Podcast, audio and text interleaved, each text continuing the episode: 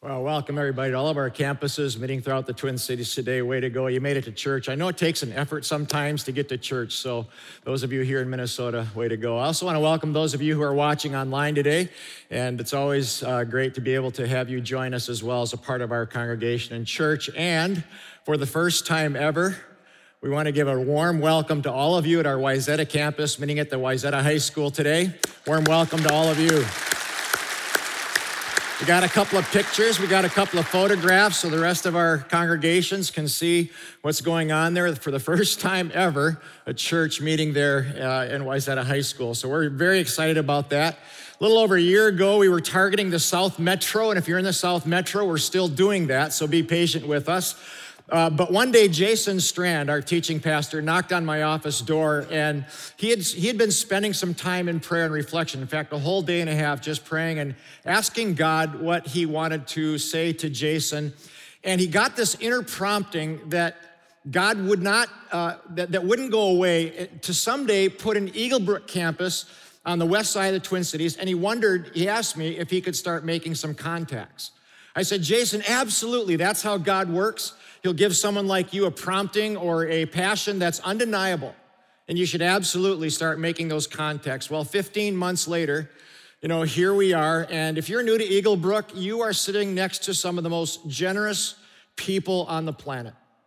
To launch a new campus like this takes a lot of resources to hire staff, rent the school, uh, upgrade the auditorium with sound and lighting. We had to buy two sizable trucks to haul all of our equipment every week back and forth to the high school.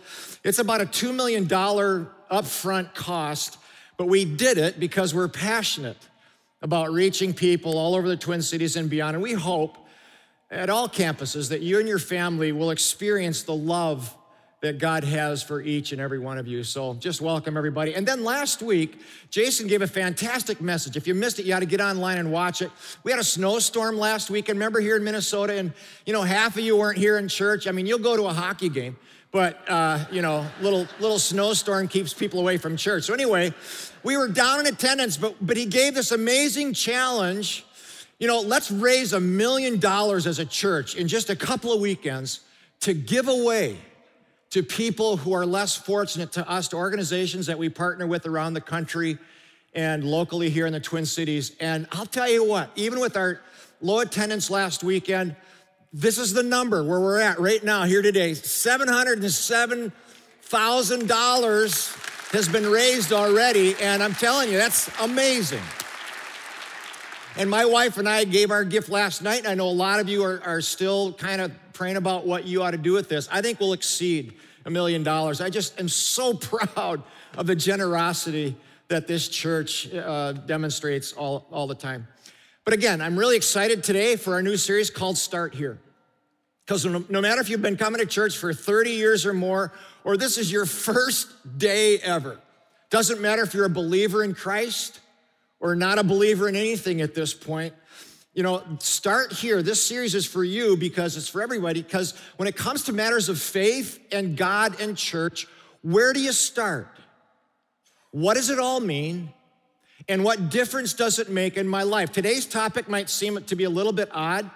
You're not going to see this or hear about this on the nightly news. Authors never write about this. Politicians won't acknowledge it. Teachers are forbidden to mention it. The only ones really who seem to have a handle on it are people like Garth Brooks and Eric Church, who sing about this topic quite frequently. And gotta love their music, at least I do. Today's topic is sin, which might seem to be a bit of a downer, but here's what I know about sin we all have it. And we all get hurt by it, and it'll absolutely determine how good or how bad our lives will go. Sin is the cause of every lie. Sin is the cause of every betrayal, of every abuse, affair, injustice, and hatred there is on the planet. Gang, it's inside of you, and I know some of you. It's inside of you. And it's inside of me for sure, and my wife, really for sure. And if anybody doubts, if anybody doubts this, wait until someone cuts you off in the church parking lot today. You'll see sin come alive. No kid. But it's in me. A few summers ago, and I've mentioned this before, my, my wife Laurie and I put a new deck on our house, and So she wanted to get deck furniture, which is always a problem when it comes to this because when it comes to furniture and furnishings, my wife is, is favoring form over function, but to me, function is far more important than what it looks like, right? I, of course, had no interest in shopping for deck chairs. The only thing I requested is that they be functional, something that leans back and rocks. I suggested she look at Menards or Fleet Farm, where all fine furniture is sold. But she went to some fancy schmancy place and found a sale, a set on sale. And I said, I said, but Laura, are they comfortable? She said, I think they are. I said, do they lean back and rock? She said, two of them do. Well, the day they were delivered, I was working, and so when I got home, they were all set up, and she was all excited to, to show me, and they looked good. They had good form but not something I would have chosen. And I knew that this was one of those moments where I could either build our relationship up a little or let sin harm our relationship. I knew it, I was aware of it, I tried to control it, but I could not do it. Okay? The chairs and tables were all set up, and my wife said, Bob, what do you think? Now, guys, when a woman asks you, What do you think? That's a very dangerous question. And she's really not interested in the full truth necessarily. All she wants is your approval. And if you tell her what you think, that can be trouble. She said, What do you think? Now, I could have said, I think they're great. They look sturdy, like the colors, nice job. That would have led to hugs and kisses. But what I said was, Well, they look good. But where's the chairs that lean back and rock? And with that one sentence, what I really was saying was bad choice, don't like them.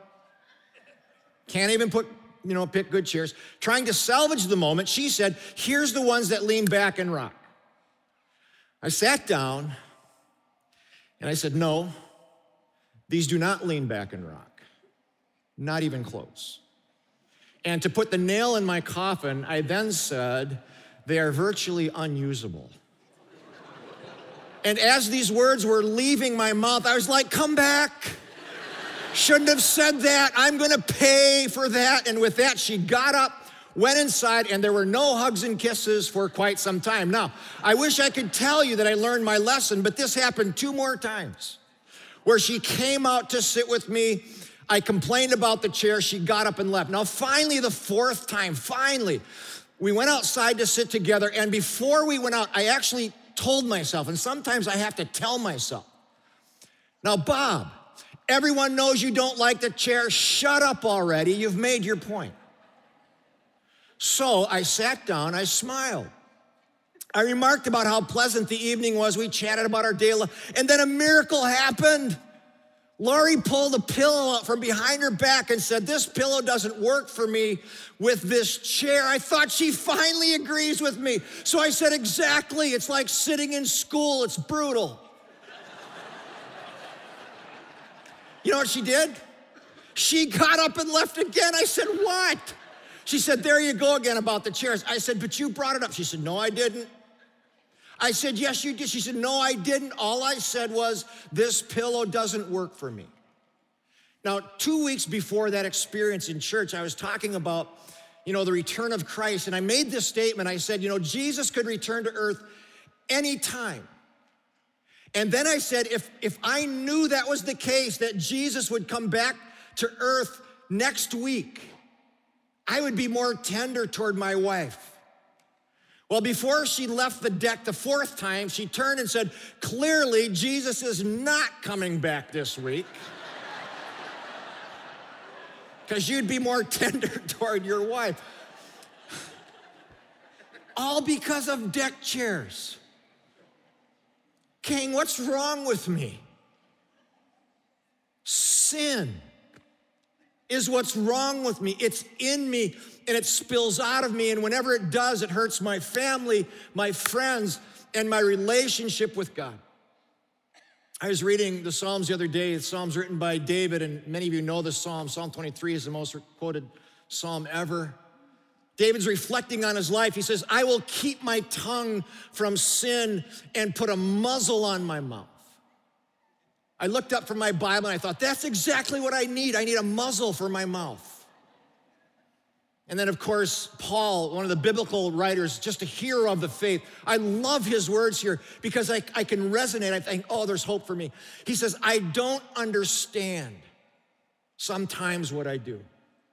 For what I want to do, I don't do that. What I hate, that's what I end up doing. He's saying there's something in his life that he can't control. There's something inside him. He keeps repeating it and I think I would call it his signature sin. He doesn't tell us what it is. But I think all of us have one. A weakness in our life that's vulnerable to sin. For me, it's verbal misconduct that I am committed to overcoming because it causes more damage in my relationships than anything else. It's my signature sin. I just want to ask today at all campuses what might it be for you? What might it be that no matter how hard you try, you can't seem to stop? Maybe it's little lies and you think, no big deal. It is a big deal.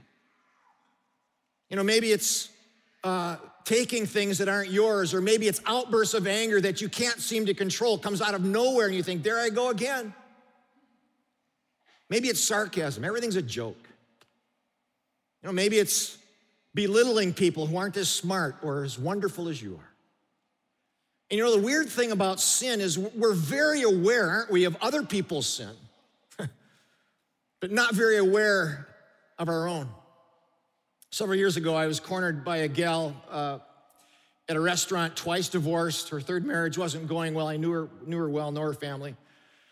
But she named person after person after person, including her parents and her coworkers, who she said were the cause of all my problems, her problems. And I can tell you, she had no awareness that the main cause of all her problems was herself. And until she was honest about that, she would continue to fail in life. David wrote this he said, Who can discern? Who can discern their own sins?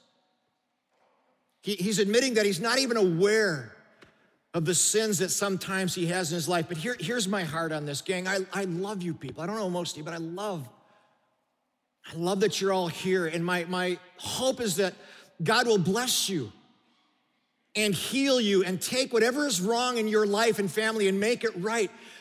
But that means that we have to deal with our sin. Because sin is what hurts marriages, it divides families, it ends careers.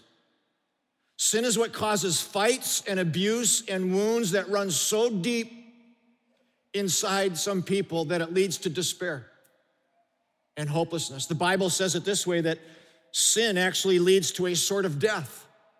Not just physical death, we all have a date with physical death, but, but spiritual and relational death. And I just want to raise a question Is there anything dying in your life? Could it be there's a sin? And by the way, things don't usually die suddenly from one big sin, but by a thousand little sins that add up. A thousand little put downs, a thousand little digs, a thousand little lies or views on por- pornographic websites, just a thousand little sins until one day the shoe drops and something dies for good. You know, it all began with the first man and woman to walk the planet, Adam and Eve. The day they chose to disobey God and eat the forbidden fruit was the day that sin entered this world, and all of us are stained by sin. All of us have it. That was the day innocence died. In fact, relational conflict and sin entered be- between Adam and Eve. We're going to see that in just a second, but one of their own sons killed his brother, sin created this conflict with people. Sin always leads to some kind of death. And the moment Adam and Eve sinned against God, there were four deadly outcomes. First, they realized that they were naked. The Bible says they discovered, they realized that they were exposed. It means they felt ashamed and they wanted to cover up. Until that point, they felt no shame about their nakedness. But when sin entered their life, they felt ashamed. It was the first time they felt that. They'd always felt safe and secure in this relationship that God had given them, and now they wanted to cover up. because they were ashamed. The second deadly outcome is they wanted to hide from God, and, and sin always does this to us. It, it makes us want to hide. And again, I want to ask anybody trying to hide something? Anyone trying to hide a sin or a habit or indiscretion that you would be ashamed of if somebody else found out about it? What if you knew that you could be free of that today? Free of the fear of being found out. Gang, when you're hiding something, you're not free. The amount of energy and worry that, that takes you to, to conceal that issue, it steals your joy. And what if you came clean before God and, and began living in such a way that you had nothing to hide whatsoever? You could hit the pillow at night and just, I'm clean. Hiding is a sure sign of sin. The next deadly outcome is fear. In fact, when God came looking for Adam and Eve, Adam said, God, I, I heard you in the garden and I was afraid. It's first time this word appears in the Bible. I was afraid. And so I hid. And, and I got to tell you, sin always produces fear. You know, you lie about something and now you're afraid of being found out. You overspend and now you're afraid you can't pay your bills. You lose your temper with a colleague, now you're afraid to go to work. You cross a line with somebody who's not your spouse, and now you're afraid your marriage is in trouble. Sin always produces, always produces fear. And the final deadly outcome with Adam and Eve was blaming. You know, after they stole the fruit from the tree, God went looking for Adam and he said, Adam, where are you? And Adam said, Look, I heard you in the garden. I was afraid, so I hid. And God said, Have you eaten from the tree that I commanded you not to eat from? And Adam responded and said, Yes, and I take full responsibility for my actions. Deal with me as you will, but leave Eve out of it. That's not what he said, right? Verse 12, this is what he said The woman, God, who you, by the way, God, put here with me. Not my fault. She, you know, he's just, man up. She gave it to me. I didn't ask for a woman.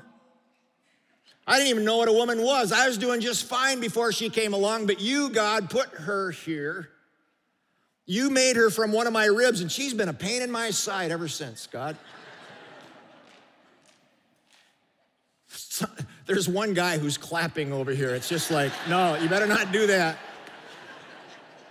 But isn't it amazing how that kind of explains how all the conflicts we have in life, and it's right here in the Bible. The Bible is so good. Gang, you wonder where sin come, came from? It all began right here with the first man, first woman who said, It's not my fault, God. Don't blame me. It's that woman. It's that man. It's that idiot person you put into my life. And we've been, gang, we've been blaming each other and making excuses for sin, our sin, ever since. But I gotta tell you, blaming will never solve our problems.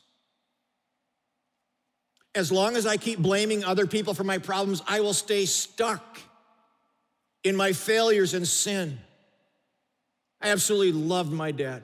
Taught me how to hunt and fish. He was a great pastor and leader, a hero to me in so many areas, except golf. I could never beat my dad in golf, and it's because he cheated. He just did.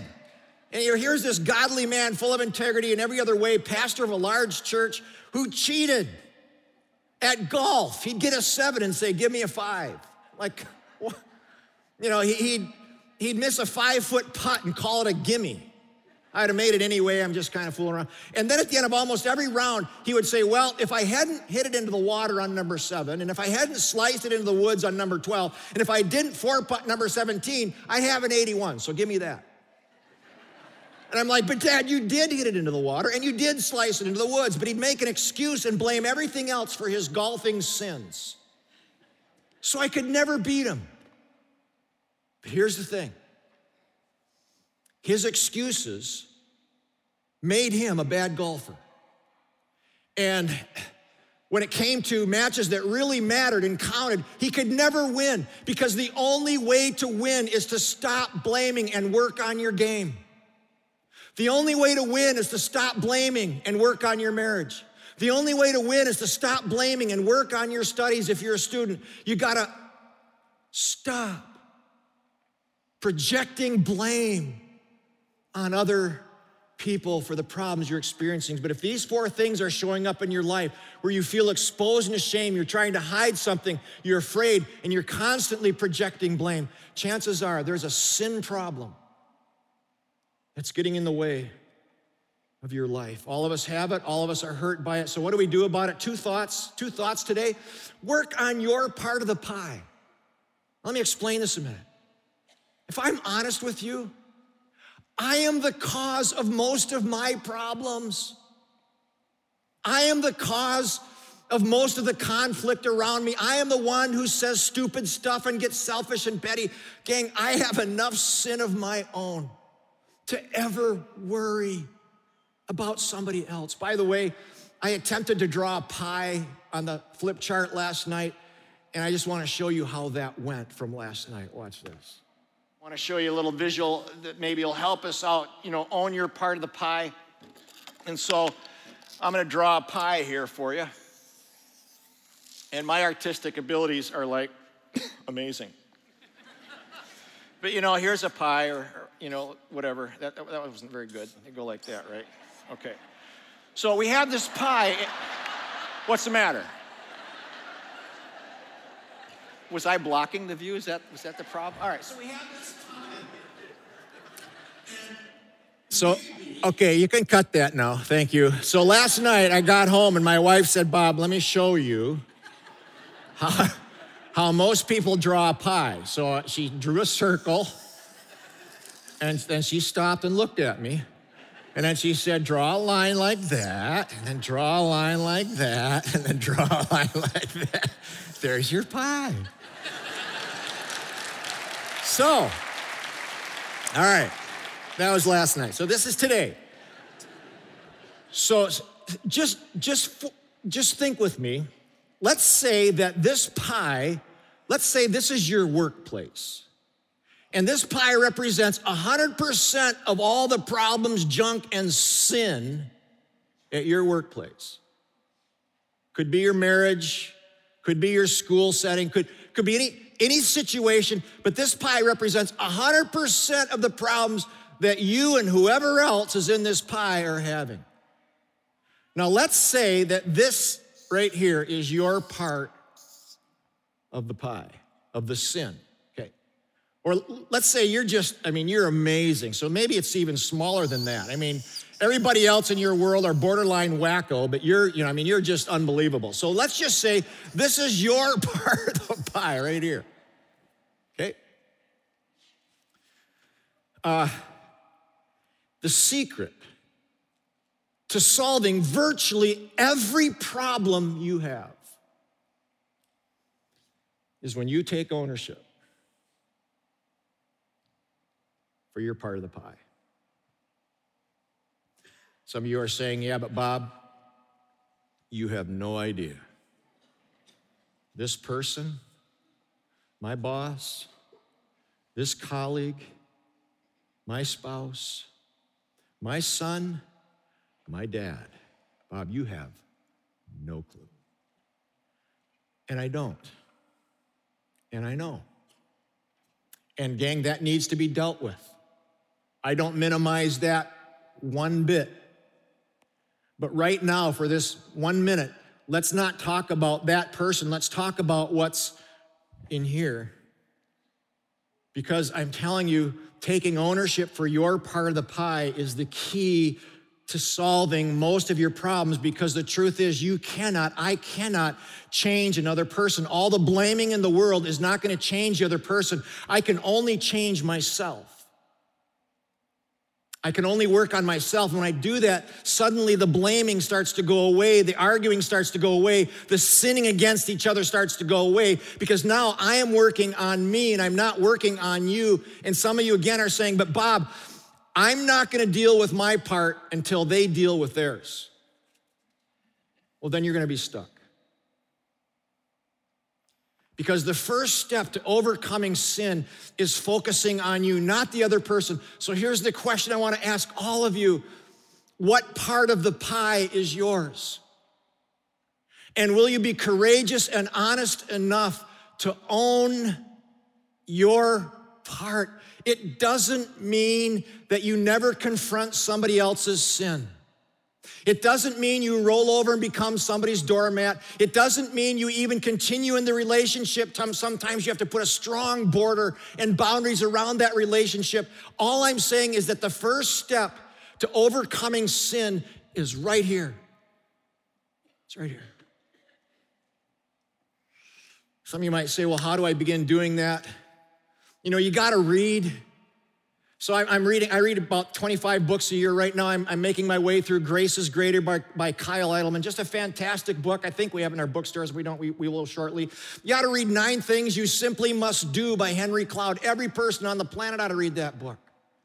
I wrote a book, book a few years ago called Seven Simple Choices to a Better Life, and it's, it's, it'll help you. I can't say a whole lot about it, but it'll help you. And by the way, I read other stuff. You know, I've, I've got my two favorite ma- magazines here Outdoor Life, uh, How to Make a Hunter, and, and Hunting Dog. They're just both fantastic. So I'm not, you, you know, I'm not just always religious, I'm, I'm balanced, I think. You don't have to be a religious fanatic, but maybe it's time to get a counselor. Maybe it's time to seek out a mentor who can help you discover some of the things about your life. So own your part of the pie. Second thought is this come out of hiding.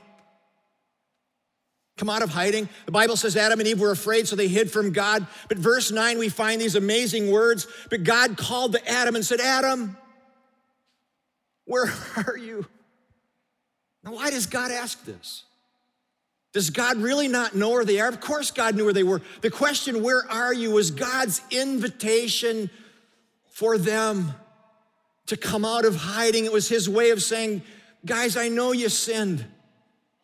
I know you're ashamed and afraid, but I've come for you. I love you. I haven't abandoned you. Adam, where are you? Don't pull away. It's God's invitation to receive forgiveness and restore their relationship. And this is such a critical moment for them. The choice that they make right here will affect the rest of their life.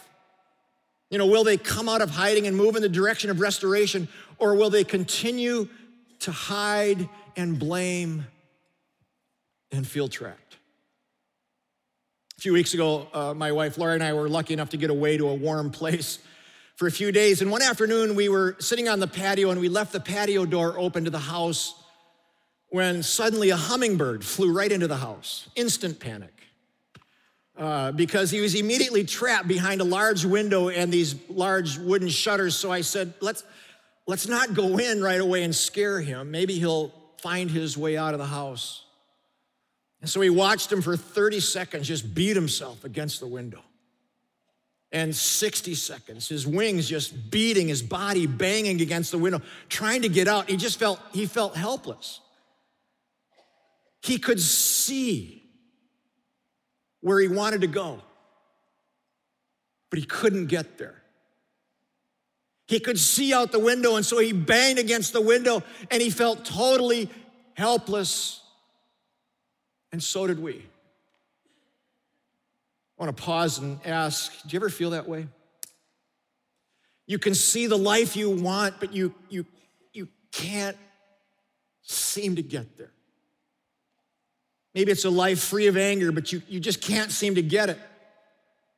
Or a life free of addiction, but you bang against the window, or free of anxiety, but no matter how hard you try, you can't seem to get there. And you feel trapped. What if, what if you knew that there is a God who loves you? He knows all about what's going on in your life and He wants to release you. That's how I felt with this little bird. I wanted so badly to release him. And I thought, you know, if I feel this way toward a tiny little bird, how much more intensely does God feel that way toward us? Finally, after several minutes of just watching this tiny creature beat himself again, I knew I had to try to save him or he was going to die.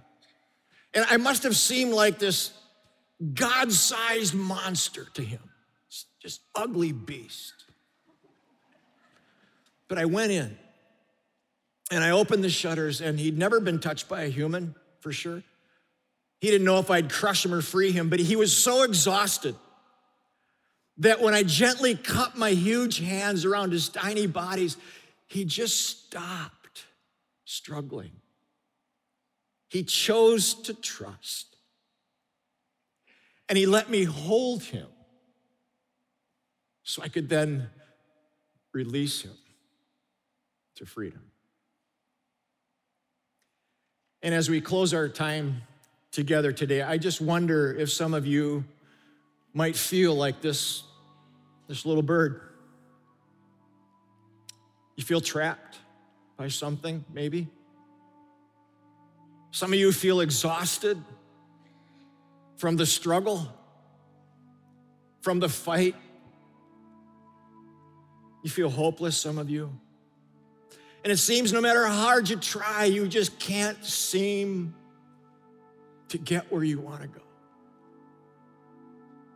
I want to ask a very important question Will you?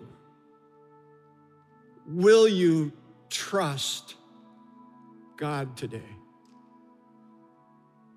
I mean, really trust Him with your life,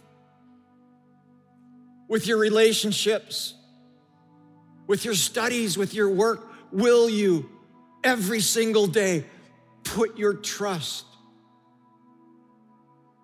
in the God who knows you, the God who sees you struggling? Will you trust Him? Will you let God take you in his almighty hands and trust him to free you? Maybe for some of you, it's the first time you'll ever do that today. For others of you, maybe it'll be the thousandth time. Because, see, I need to walk in faith and trust every single day. I love this final prayer that David prayed, prayed in his own life. He was in a struggle, and he said, Lord, set my soul free. Save me because of your loving kindness. Anybody need to pray that prayer today? Lord, set my soul free. Save me. Free me. So, at all campuses, I just want to close us in prayer and just stay seated. I'm just going to pray us out, and I'm going to pray for miracles to happen today in your life and in mine. Some of us are feeling ashamed, some of us are hiding from something, some of us are afraid. Some of us have this habit of blaming.